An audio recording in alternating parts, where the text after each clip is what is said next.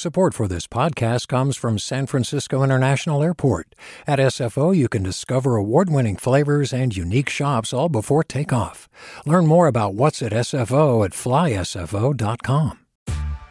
Hey there, this is Brittany Luce from NPR's It's Been a Minute. KQED's podcasts like The Bay, Bay Curious, Mindshift, Right Nowish, and more all tell the stories of the Bay and beyond with reliable, human centered journalism. They aim to inspire, make you think, entertain, and expand your understanding of the place you call home. Here's how you can support podcasting at KQED. Showing your support is easy, and you can join Brittany in supporting KQED Podcast too at donate.kqed.org slash podcast. That's donate.kqed.org slash podcast. From KQED.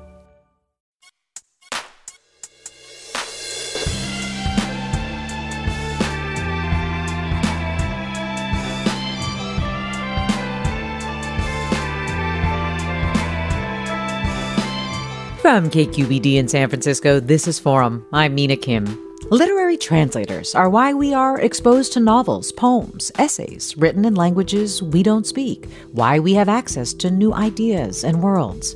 Translators strive to convey meaning, humor, emotion in every sentence, but their work often goes unrecognized and underpaid. This hour, we sit down with translators working to bring more visibility to the field and learn why literary translation should be treated as an art in its own right. Tell us, have you ever attempted to translate text? What did you notice? Forum is next after this news.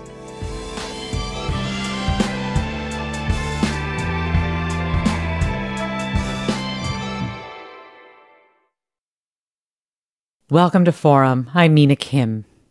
Their names often don't appear on book covers, but translators who bring to life literary works from one language to another are also bringing their knowledge and experiences. They're interpreting and creating. They're practicing both craft and art.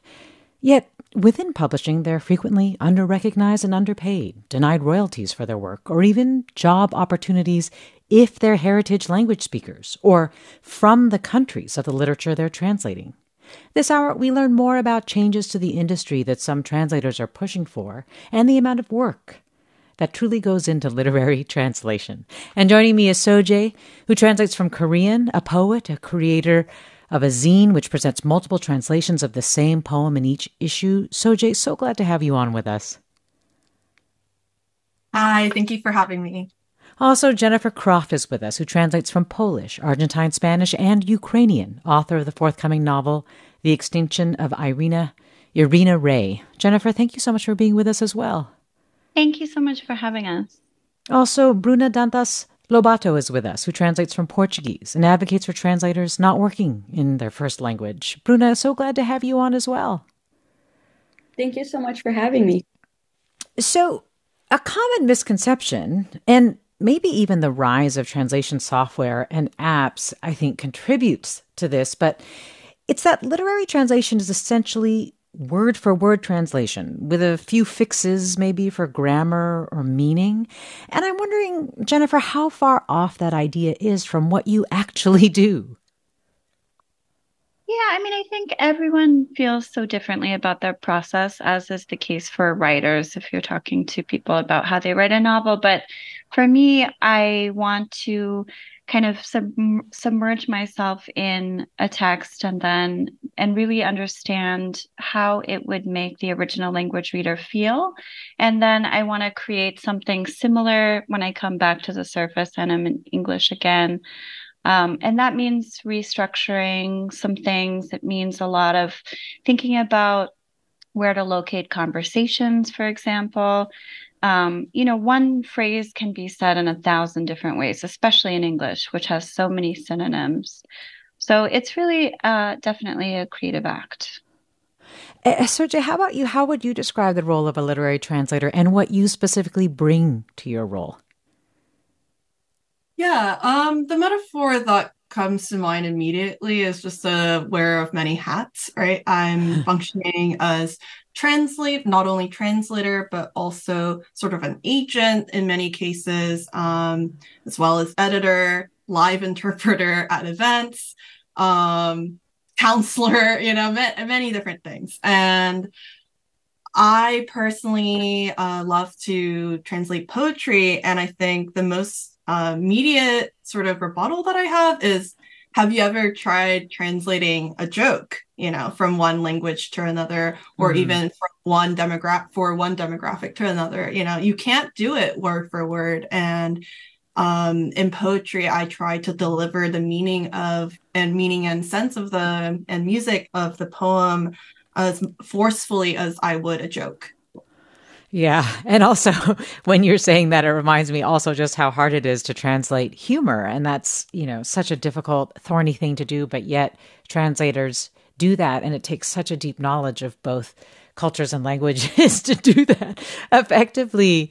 Uh, uh, Bruna, you've said that people often think about translators as always second fiddle to the author. Why shouldn't they? What do you do that you feel like warrants definitely not that interpretation?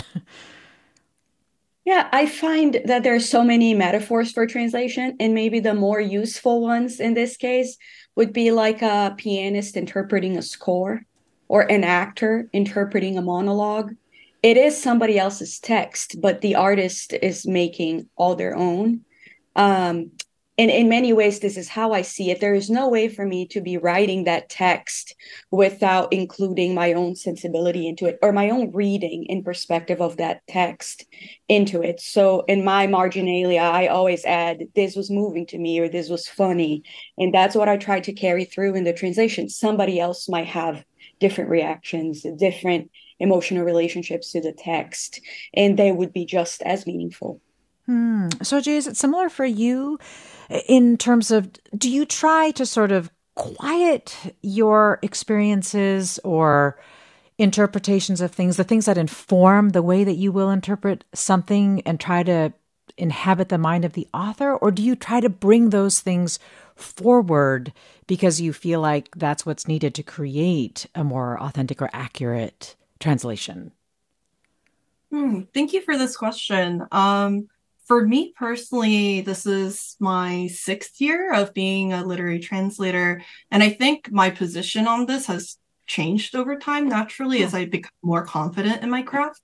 Definitely when I first started, I was literally an undergrad student. You know, I was 22. Yeah, I was 22, you know, barely a writer in my own right. So, of course, I wanted to really be quote unquote faithful or loyal or serviceable to the text. But I, over time, I realized, oh, I could never be a neutral you know um, medium uh, i'm i'm a person with my own subjectivity. And i think as i've become more confident as a translator i've also more um, cognizant of my own strengths and weaknesses. And i try to of course uh, amplify my strengths and you know try to um, work on my weaknesses as a translator Could I ask you actually about some of the specifics uh, about the Korean language that can make it difficult to translate into English? And, and, the reason I ask is because I was so fascinated by your description of honorifics in Korean and how that translates into English. Right. Uh, I, to be honest, I can't remember exactly what I said in the pre-interview weeks ago, but uh, I think honorifics is really, really important concept in Korean literature because uh, there is such a sort of divide between the spoken language and the written language, more so than in English, more so than in specifically American poetry, which, you know, is sort of um, leaning towards the vernacular. And so in Korean poetry, if someone uses a higher register, that is extremely um, or uses a lower register, that is extremely intentional. And whether that's meant to signal a sort of intimacy between the speaker and the reader, mm. um, addressee, or it could be a sign of disrespect, right? If someone is writing a very angry poem, um, you know, they might write it in a more casual um, tone. Yes. And so sometimes you even added words to show a more formal tone, like, um, hello, for example, as opposed to hey or hi, right?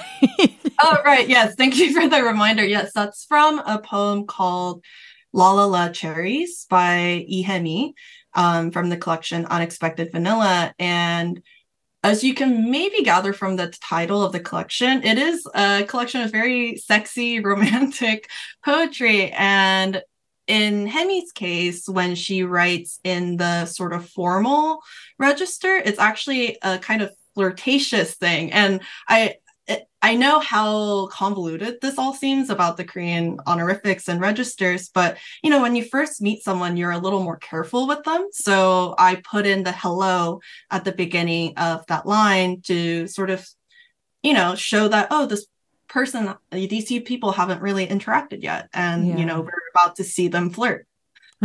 Fascinating. Bruna, what about for you? What are some specific challenges that come with translating from Portuguese to English, particularly in terms of language construction? Um, there are so many different kinds of Portuguese that I'm often dealing with. So, more recently, I translated this book called The Words That Remain by Stênio Gardel. And in that book, he uses a regional dialect that's from the northeast of Brazil, where I also grew up. Um, and it it maybe would be easy to translate the more rural way of speaking into some kind of folksy you know funny dialect but i was very careful to see the regional constructions as witty when i felt that they were witty as sad when i felt that they were sad instead of marking the just the regionalism on the surface trying to get to what was mm-hmm. underneath you know and trying to make the text not foreign but what it really was, seeing beyond the labels maybe that the text carries. So that that is a challenge. There are so many distinctions that you can see class distinctions, racial distinctions in the Portuguese of Brazil, but also of the other many former colonies of Portugal. I've worked with Angolan books as well. And you know, there, there are so many things there. I yeah. try to hint those in very nuanced ways versus very overt ways. Um, and to see what the language is really doing instead of getting caught up, maybe, you know, in the more apparent results but I, I much like like Soje you kind of just have to know if is does that come across as disrespectful or is it flirtatious or is it informal yes many ways there is a similar you know uh, juggling there that has to go on with the tone. Uh, uh, jenny what are you working on now and is it posing any unique challenges for you?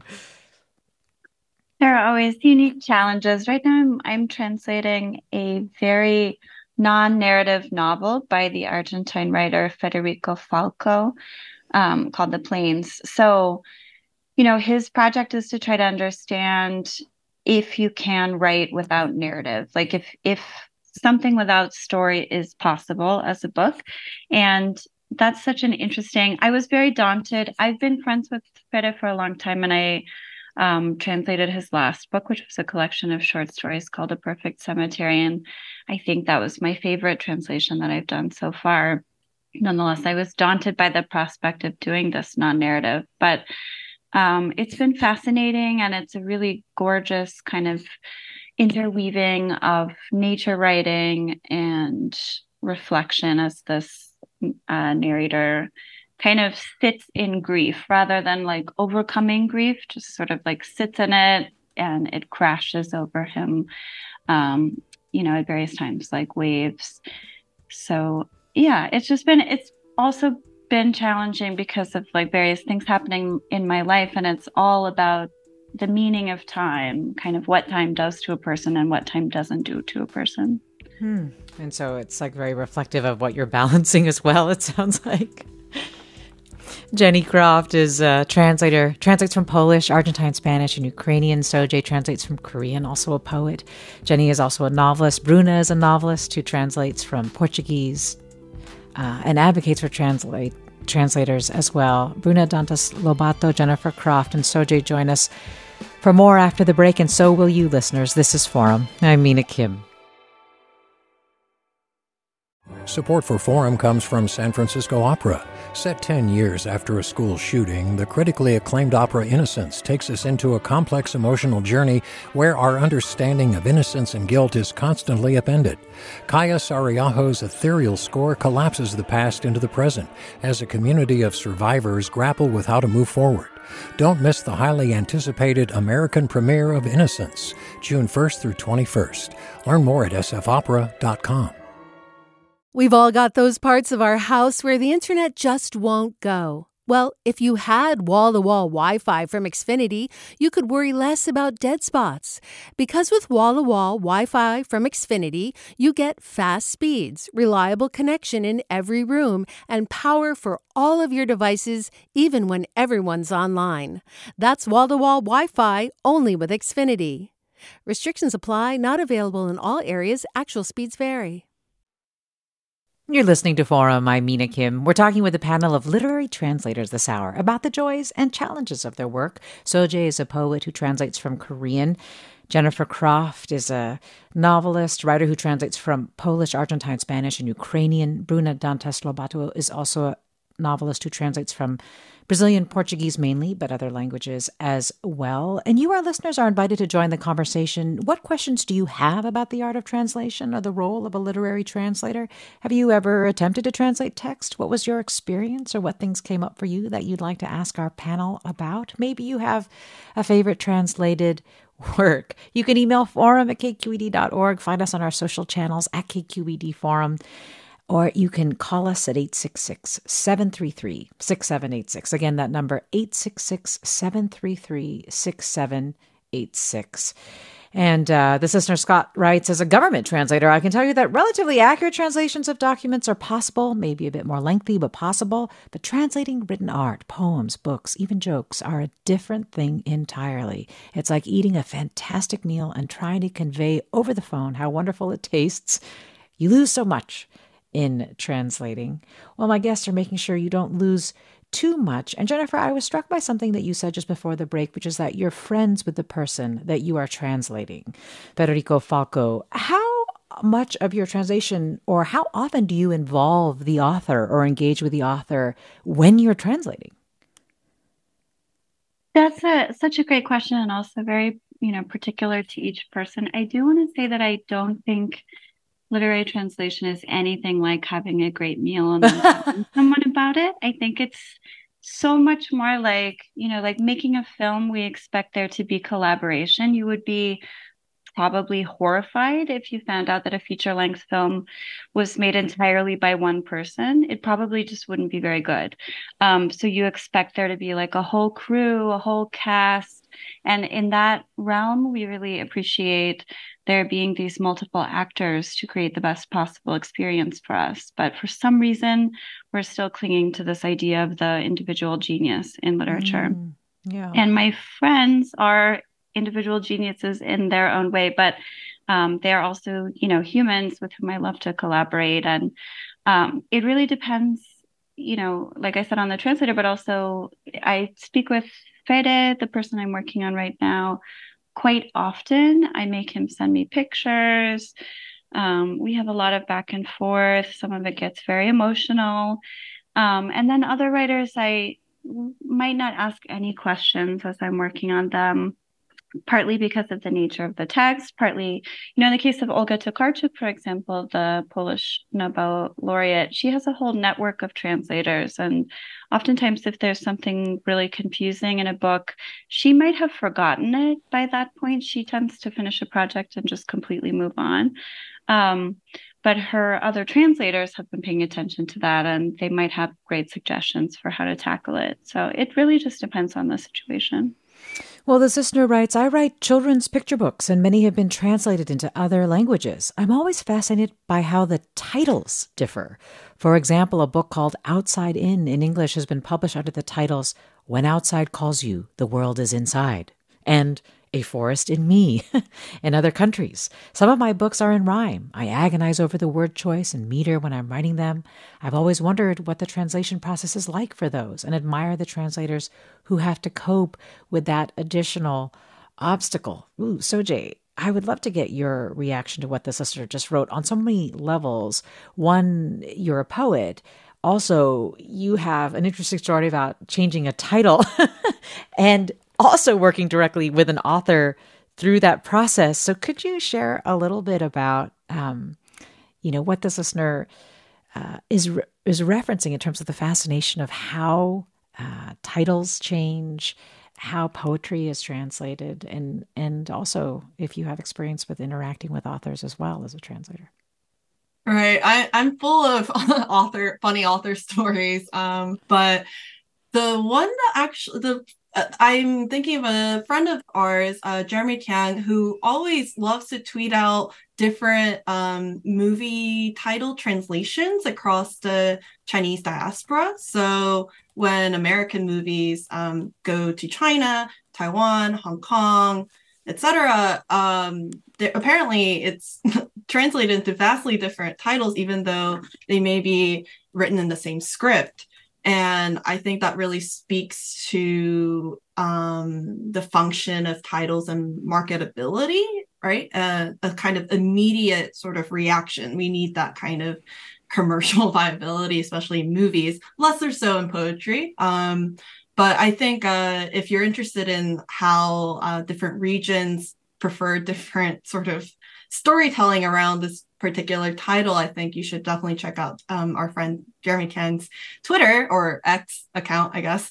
Um, yeah, and my personal story is about the word or the verb sida, which means to both um, write and ride in Korean. And in this poem, um, I translated as every man who has written and ridden me, uh, mm-hmm. because it's about um, the poet's formation as a writer through these very uh, destructive romantic relationships she's been in. So she, uh, the poet Lee wanted. I, I, I, actually can't even remember what, uh, which version of the title she preferred. I gave her, I think, like four different options because it heavily relies on this um, wordplay and i it really depends on which aspect of the poem you really want to highlight. And i thought about it. I really sat with her decision and we had a conversation around it. But ultimately i thought the rhyme of written and ridden uh, was very crucial. And so yeah the that is the final title. You know bruna i'm struck by the fact that i think you were one of the few who said that you really don't speak to an author until you have a solid vision for what they have written. Is that still the case? Is that more frequently the case for you that you you sort of don't talk to them during the translation process? Yes, that is true. I really uh, empathize with what you said about agonizing about the writing. Uh, just trust that the translator agonized too. Uh, and one of the reasons why I don't speak with the author is because I want to come up with some possibilities for what the text might mean to me or some poetic opportunities I see in English that might not be there in Portuguese before I just get an easy answer that might not be the best answer, but it would be the quote unquote correct one, you know, for a Portuguese speaker. And then I get stuck with it. So, one thing that comes to mind is that uh, English, for example, doesn't have much tolerance for vague language, saying thing or stuff, whereas in Portuguese, that is very common. It even sounds pretty. So there is a line in the book that um, it's about homophobia, and this character is experiencing a lot of it in his town. And he says that being a gay man shouldn't be a death thing; it should be a life thing yeah and then i toyed with it a lot it's like life giving should be and then i came up with it shouldn't be a death sentence it should be a life sentence and now this is a book that is a lot about language and about judgment so sentence had both of those meanings there uh, and I was satisfied with it. And then when I presented my vision, the many webs of you know uh, resonance and meanings that I could come up with, um, to the author, he was really excited. He was like, I had never thought about the life sentence, death sentence thing. It is not an opportunity that would be there in Portuguese. Life sentence and death sentence are not used in this way at all outside of like the penal system, you know. So it is an opportunity that only existed in English. And the way I see it as a novelist, I do this too. That when I am when I want to write forward, I look backward. I'm like, what kind of language have I already used. And if I say I've used a lot of language around um, doom or um, judgment, like I had in this book, it felt like I could include a phrase that came out of that, that came out of the language of the book itself. So I look for answers in my language, which is the medium that I'm working with, but also towards, you know, I look towards the book itself. I'm more interested in looking at the book than at looking at the author. Mm-hmm. I find much like Olga forgot, you know, what she was doing. As a writer, my book is much better than I could ever be because it's a layers and layers of combinations of all my best selves throughout the years huh. whereas my one cell phone zoom might be perfectly flawed you know so i try to stick to the book first and then i consult with the author yeah uh, wendy on discord writes i love both of haruki Murakami's translators. They are excellent novelists as well. As I listen to all three of you describing how much you wrestle with, agonize, overthink really deeply about the works that you are translating. Your point earlier, Jenny, about we would be sort of horrified to only see one name on a film, like the originator of the film, and not give credit to all the people who actually worked on it. Yet we kind of do that. We do do that with literary works. You wrote, I think, on Twitter in 2021, I'm not translating any more books without my name on the cover. Not only is it disrespectful to me, but it's also a disservice to the reader. Can you talk a little bit about the lack of recognition that's fairly typical in the industry, Jenny, and why you took this stand?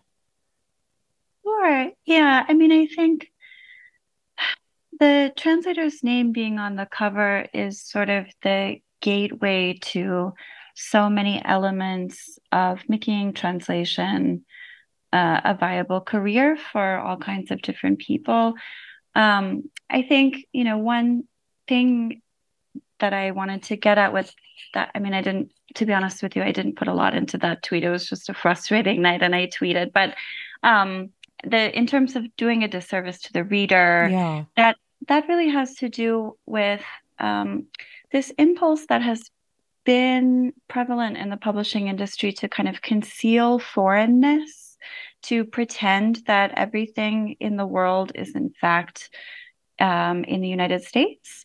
So if you give people the illusion that Murakami is writing in English, um, that obviously is such a distorted view of what you're going to be getting in the book and how you should be interpreting what you're reading. Um, and it allows readers to really project so much of their own culture onto places where it doesn't need to be and shouldn't be. Mm. And, um, you know, when I think also of a writer like Olga, who's so proud to be Polish for all the complexity, political complexities of that identity. Um, she too, it's a disservice to the author because she would be horrified to think that people believe that she writes in English. That's not her choice. That's not something that she's interested in ever doing. Um, so just by putting the name there, you let people know the truth. Um, you endorse this idea that translation doesn't have to be a betrayal, it could be a, collaboration. Um, and you allow the reader, to, sorry, the writer to kind of continue to exist in her own um, cultural sphere. Yeah. Well, Bruna, you've also said that putting the name on the book is also a way to hold translators accountable for the work they do. What do you mean by that? Yes, uh, there is a way that by tricking the reader into thinking this is what it is, you know, um, they might not recognize that there's so much work that we're doing, work that might be biased, work that might be dishonest. Um, if our name is on the cover, we can be treated like the professionals we are, both on the positive side and on the negative side. We can be properly critiqued, properly analyzed, properly compensated. It all comes, I think, together in that sense. I would love for translators to be seen as both artists and scholars because, like Soje said, we wear all these hats, you know, and it is very difficult, I think, uh, to for, see a book, for example, about race or a book about being a refugee and not not try to understand who exactly meddled with that text, who had fun with this text, who you know is uh, participating and collaborating and all of that because sometimes our identities can hold meaning or tension it just seems to me that uh, publishers and people I like strive for this neutrality in publishing that isn't possible. We're very much people who are engaged with the world. I would like to see more transparency around that. Hmm.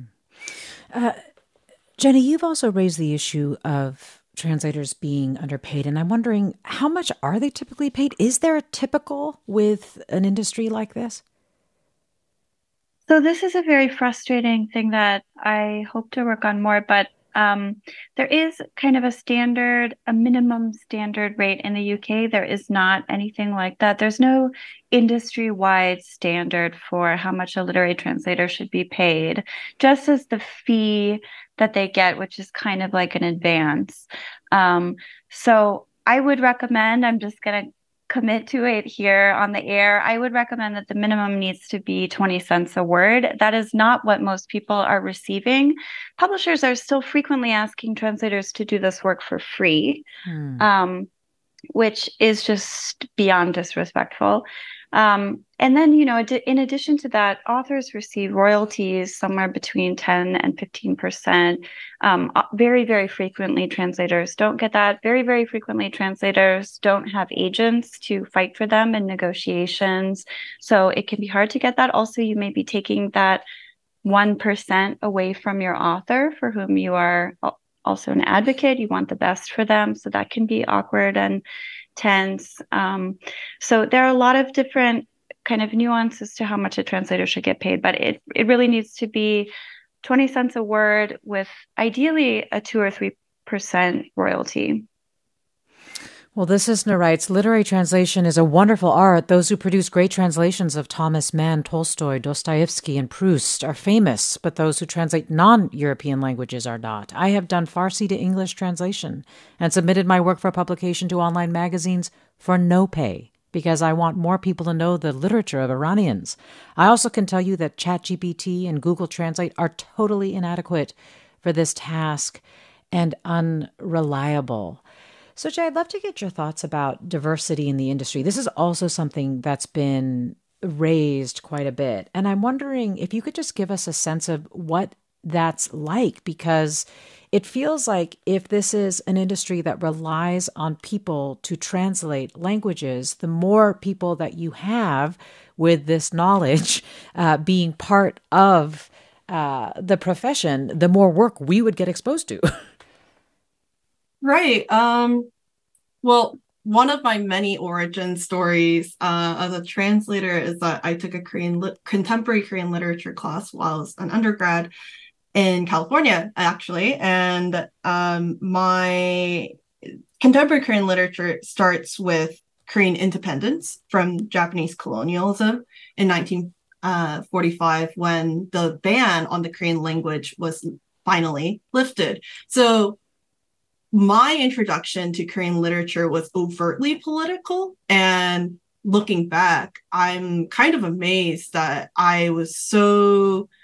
I, I, I was just led by the, a, a great professor who really understood the politics of translation as well you know who brings mm. these texts um, abroad and i think um, because of the history of the korean peninsula a lot of the actually all of the uh, first generation uh, Korean to English translators were white people, white translators who had come to Korea um, during the war or after the war as Peace Corps uh, members or even missionaries. And so, of course, those translators had a certain agenda in mind. And I'm not saying that you know like those people are not allowed to translate. Oftentimes i think discussions around diversity get very touchy because it's like who is allowed to translate? Who is not allowed to translate? I'm not at all even suggesting um, a certain um, prerequisite. I'm just saying i think we need to look at the history of who is allowed into this industry into this field and gets the benefit um, from being quote unquote the you know the gatekeepers or the bridge to this new culture so i feel that i am part of the second or uh, I, I, think i'm between the second and third generation of literary translators and um, uh, many of us are immigrants, and I think we are bringing something new. Thank you. Yeah. We're talking with a panel of literary translators. More after the break. This is Forum. I'm Mina Kim. Support for Forum comes from San Francisco Opera. Set 10 years after a school shooting, the critically acclaimed opera Innocence takes us into a complex emotional journey where our understanding of innocence and guilt is constantly upended. Kaija Saariaho's ethereal score collapses the past into the present as a community of survivors grapple with how to move forward. Don't miss the highly anticipated American premiere of Innocence, June 1st through 21st. Learn more at sfopera.com. We've all got those parts of our house where the internet just won't go. Well, if you had wall to wall Wi Fi from Xfinity, you could worry less about dead spots. Because with wall to wall Wi Fi from Xfinity, you get fast speeds, reliable connection in every room, and power for all of your devices, even when everyone's online. That's wall to wall Wi Fi only with Xfinity. Restrictions apply, not available in all areas, actual speeds vary. This is Forum. I'm Mina Kim. We're talking this hour with a panel of literary translators about why translators are pushing for more recognition, pay, and diversity in the field, also the beauty and the challenges of being a literary translator. Soje translates from Korean, is a poet, a creator of the zine Chogwa, which represents multiple translations of the same poem in each issue. Jenny Croft translates from Polish, Argentine, Spanish, and Ukrainian, author of the forthcoming novel the Extinction of Irena Rey, and the memoir Homesick, originally published in Spanish as Serpientes y Escaleras, and a translator for Polish Nobel laureate Olga Tokarczuk. Bruna Dantas Lobato translates from Portuguese, is a novelist, an advocate for tran- an advocate for translators. She's just been longlisted for the National Book Award and is author of the forthcoming novel Blue Light Hours. You, our listeners, are joining the conversation with your questions and comments about the Art of Literary Translation. You can email them to forum at kqed.org. You can find us on our social channels on Twitter, Facebook, Instagram, Discord at KQED Forum. You can call us at 866 733 6786. Let me go to Carolyn in Pleasant Hill. Carolyn, you're on. Hi, thank you so much for having this really thorough and nuanced conversation about the topic. Um, I kind of fell into translating from the German in the mid 1980s, and I wonder if your panel has experienced what I have, which is increased competition, people with multiple language degrees, and it, how they've dealt with it, whether they work with particular authors or publishing houses, um, in order to really be able to make a living. Hmm. Carolyn, thanks. And anyone have uh, a reaction to what Carolyn is describing or have faced similar things and have a way of getting um, working with that reality? I would I would say that um, I mean two things. So one is that I do have these ongoing relationships with writers. This is if you're translating contemporary literature. Um, and so then, you know, if they get another book published, it's probably through you in the first place. And if not, they're going to request you. Um, but also there's there are just so many there are also new writers. There are new translators which is great which is what we want and there are more and more writers. So it there shouldn't be a lack of possible projects. You know bruna when we've talked about projects who they're extended to diversity in the translation world you have raised the issue of a lack of diversity or a lack of heritage speakers being used in translation. Can you talk about what that means and why you think that's the case yeah, it's definitely related to Caroline's question too. That and also Soje's comment about who originally was doing this translation work. It's you know standard that maybe someone who learned Mandarin at Harvard would be more valued for their work than someone who's spoken Mandarin their whole life at home. So I would like to see a shift in that. That there are so many different ways of gaining knowledge and now i know that my experiences with my mom and ex- my experiences in the world th- those things are knowledge too and they're in my novels they're all over my translations. It's you know as valuable i would arguably say more valuable than maybe sitting in a classroom and reading about a place that that is treated on the page as an other I am more interested in a relationship with my languages and the countries and the authors that feels more equal and that feels like a conversation as opposed to me sitting from my home and trying to bridge, you know, something complete of my the distance between myself and something completely foreign. Um, so for heritage speakers now, uh, increasingly we're seeing more opportunities and more ways to support people who want to translate and maybe feel like they can't because they're not part of the academy. There are fellowships and events, readings, all of that. Um, I encourage everyone listening who feels like they can't do it to just give it a try. Well, listener Ilse writes Could the guest talk about the scouting that literary translators do as they choose works to translate? So, so Bruna, what kind of power do translators hold in terms of determining what English speakers are exposed to? We hold some power uh, in the sense that we can present projects to the powers that be, to the gatekeepers, and advocate for those projects as well as we can and hope they will listen to us. It has worked in the past for me a few times, but I can also say that it doesn't always work. I've there's this wonderful novel I translated it won all the major prizes in Brazil. It's called The Dark Side of Skin by Jefferson Tenório. And it's about police brutality in Brazil and racism. I mean, a emotional, searing portrait of this man murdered by a cop. Gorgeous book, really. And I had such a hard time finding a publisher for it because all the publishers said, Is this the book about race in Brazil? Now, that seems to mm. me an undue pressure on this book to be the ultimate definitive story of race because they're only going to publish one book, right? So it has to be book. Uh, instead, I would like to give these books the same kind of space and grace that we give American authors. There can be multiple stories, there can be multiple ways of looking at this, and that book absolutely deserves its space. And I'm I'm glad that eventually a publisher did pick it up. It will come out with Charco Press out of the UK. You know, Jenny, I'd love for you to also weigh in on that question from the listener, just with regard to the power that translators can hold um, in terms of determining what we interact with as English speakers or even in the US. What do you think?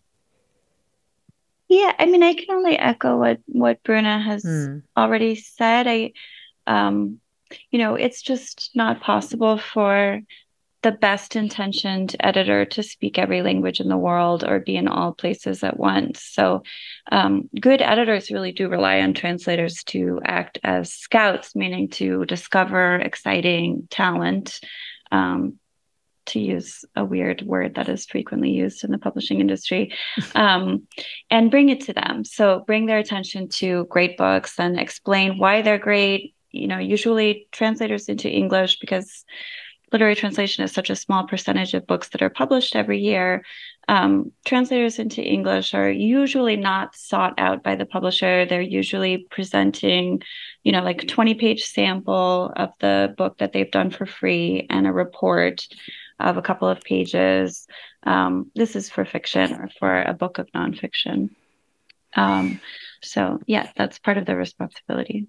Mm. Let me go to caller Elaine next in San Francisco. Elaine, you're on. Yes, hi. Um, I wanted to ask a question. When you're printing text for a song um, in English for a recital program, how important is it to include the punctuation at the end of a sentence? Hmm. Um, Soje, do you want to take that? Actually, I'm also thinking about how you are translating plays and dialogue and things like that. I think as for the punctuation question, it might depend on the language, um, the two languages. Uh, what languages is the caller? Um, Do you have a language in mind, Elaine? Okay. Well, no. So that's what I'm saying. So I am doing a song in English from a Broadway musical. The song was cut from the from the original musical, so there's no libretto to, you know, use for reference. And so when I was printing it, uh, printing the text for the program, I'm thinking in phrases of how it's sung right? So so one line might just be three words with a period, but then there might be a sentence that has like eight words. Well, looking at the program, it's not going to look nice if you have like a really really long sentence. And so I'm thinking of printing it in, you know, phrases as how how it's sung musically. And I just wanted to know like how important is it to format it that way and then also do you have to have the the periods at the end of each sentence when you're printing something in English anything you'd add hearing that Soje I think it's up to you, Lynn. I think it's uh, you know, it's the creative liberty. I think punctuation is one of those many things that translators grapple with. And um, it's a very case by case scenario it sounds like you know um, not all poems have punctuation so maybe your uh, recital program doesn't need to have punctuation or it can depending on what you want We've got a couple of comments here about bad translation. Raza from San Carlos writes in a comment translations from Urdu to English have historically destroyed the work, especially in poetry. For example, it's a beautiful thing to walk on morning dew because the day is so hot, whereas translated into English, it can give the impression that the day is cloudy and miserable. Another listener writes In the book A Game of Thrones, there's a scene in which the characters find a dead direwolf that was impaled by the antlers of a stag. Apparently, the Italian translator thought this did not make sense and changed the stag to a unicorn. This, of course, removed all the symbolism that was in the scene, in addition to not being what the author wrote. So, Soje, going back to you, what what makes a bad translation? Like, what is something that weighs on you or that you fear, even in terms of translation? wow, uh, I, I, feel like I'm getting all the hard questions. you can find if you want. Um, I wanted, yeah. Yeah, I also want to add that I'm probably the least diplomatic of the three translators represented here. So, um, I I would say a bad translation. Hmm. Okay, th- there are two questions that I ask myself. Um, did I try to do too much? You know what I mean? Am I being like, am I being extra? let's mm. say, you know, mm. vernacular terms. Um, am I being selfish and trying to articulate like a personal thing that I want out of the poem? Or the other question I ask myself is, what am I so scared of? You know, am mm. I am I scared of changing say the punctuation or the line breaks because the Korean syntax is ordered in a certain way? And so I think I'm always asking myself, hey, are you trying hard enough? And hey, you know, are you doing too much? You know, like that kind of um, balancing act. And hopefully that answers the question about what makes a bad translation. I think that's that's very interesting to hear. Um, well, in terms of hard questions, here's another one from a listener on Discord who writes. Um, I'm interested in works that seem to completely stymie translators and remain unavailable after decades of attempts. I think of works like, okay, I'm apologize in advance for if I accidentally mispronounce things, but I think of works like Rosa's Grande Sertão Veredas, Bedeviled in the Badlands, which is acknowledged to be a world classic but has defied attempts at a good translation.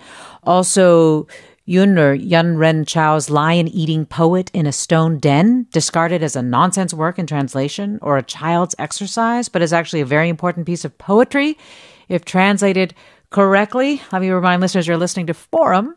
And let me send that one to Bruna. Bruna, is there a work that has just completely stymied you?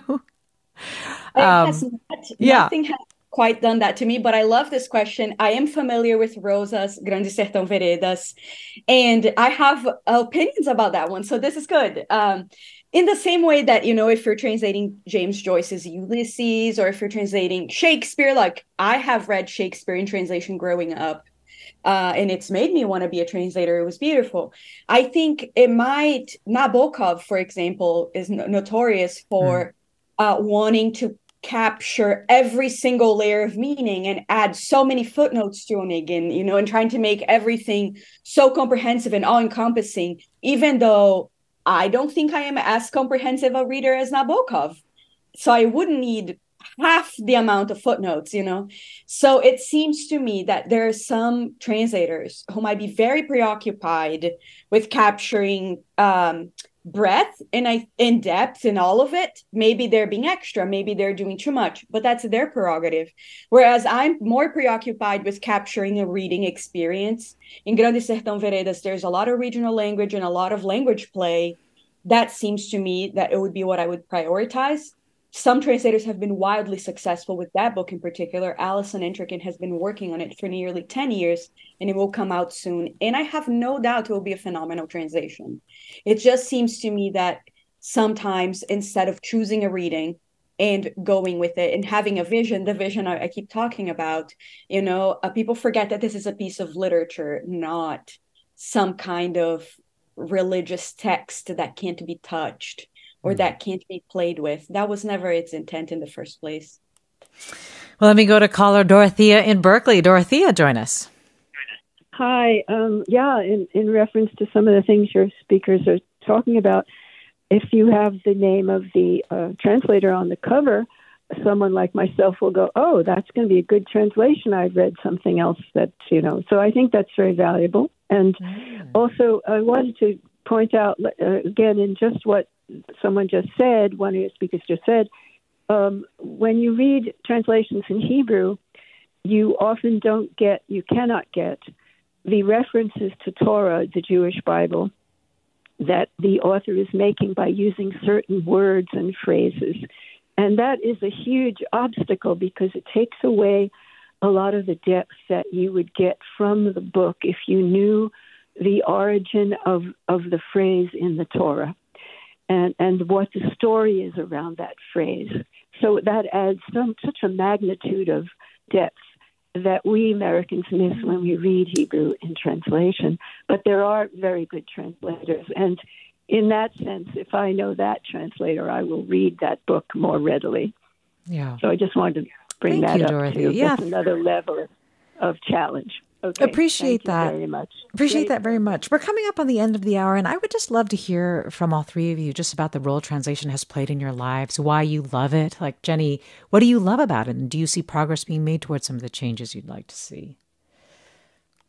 I think progress is being made. Um, the field has changed a lot since I entered it 20 years ago or so. Um, I I love what I love is the collaborative aspect, whether or not I'm, you know, talking to the author as I'm translating, it's still always um, a project that you're doing with someone else. I also met yeah. my husband through translation. He's a great translator. So nice. that helps.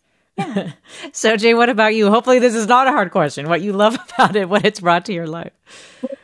This is my favorite question. Thank you. Um, because as a diasporic Korean, um, learning Korean literature was my way back, I thought. Huh. I, I, thought it was a door back into um, my experiences in Korea, my relatives, you know, everything, um, my identity. But I found through translation that it was actually a revolving door that led me back into the world, right? So now through translation, I got to meet amazing writers and translators like Bruna and Jenny and get to talk on radio shows like this. So of course I love translation. How about you, Bruna, in terms of what you get out of reading across different languages? Writing and translating? Uh, in many ways, my story is somewhat similar to Soje's. I felt like my Brazilian side was just repressed, and I kept pushing it out the door. Uh, and it was a way to be my my full self, to bring my American life and my Brazilian past together, and put those two in dialogue. But it's also been a way for me to live a life in uh, with books and to be reading all the time and to be thinking about the books I read and writing about them. Honestly, I couldn't be luckier. Um, it's really a gift. Jenny, one piece of advice for someone who is thinking about this after they're inspired about hearing all three of your experiences going into this field, what would you say? Definitely do it. Yeah, worth it. The more people that are in it, the more I think ideas and and uh, interpretations and experiences that we all will get exposed to. Well, thank you so much. It's been such a pleasure to talk with you today. Jenny thank Croft you. translates from Polish, Argentine, Spanish, and Ukrainian. Uh, author of the forthcoming novel, The Extinction of Irena Rey, and the memoir Homesick, originally published in Spanish as Serpientes y Escaleras, a translator for Polish Nobel laureate Olga Tokarczuk. Bruna Dantas Lobato, author of the forthcoming novel Blue Light Hours, translates from Portuguese, an advocate for translators who's been long listed for the National Book Award. Soje, creator of the zine Chogwa, which represents which presents multiple translators of the same poem in each issue and translates from Korean, is a poet themselves. My thanks to Caroline Smith for producing today's segment. My thanks to our listeners for sharing their questions, comments, and insights. As always, you have been listening to Forum. I'm Mina Kim.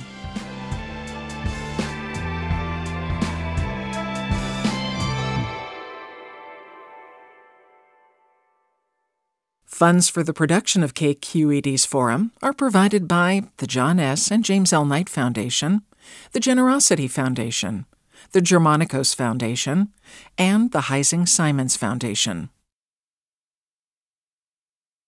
Support for Forum comes from San Francisco Opera. Set 10 years after a school shooting, the critically acclaimed opera Innocence takes us into a complex emotional journey where our understanding of innocence and guilt is constantly upended.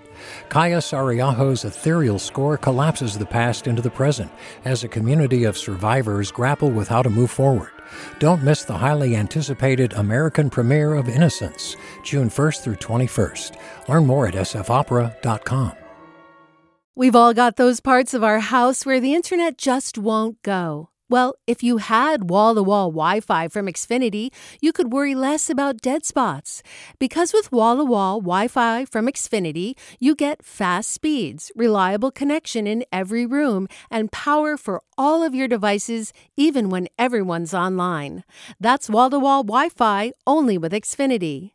Restrictions apply, not available in all areas, actual speeds vary all over the country. We need to improve reading in Wisconsin. Schools are changing the way they teach reading. I'm calling for a renewed focus on literacy. We have gotten this wrong in New York and all across the nation. And it's happening because of a podcast. I think your podcast has changed my life. And I'm going to share this podcast with everyone I meet. Sold a Story investigates how teaching kids to read went wrong. New episodes of Sold a Story are available now.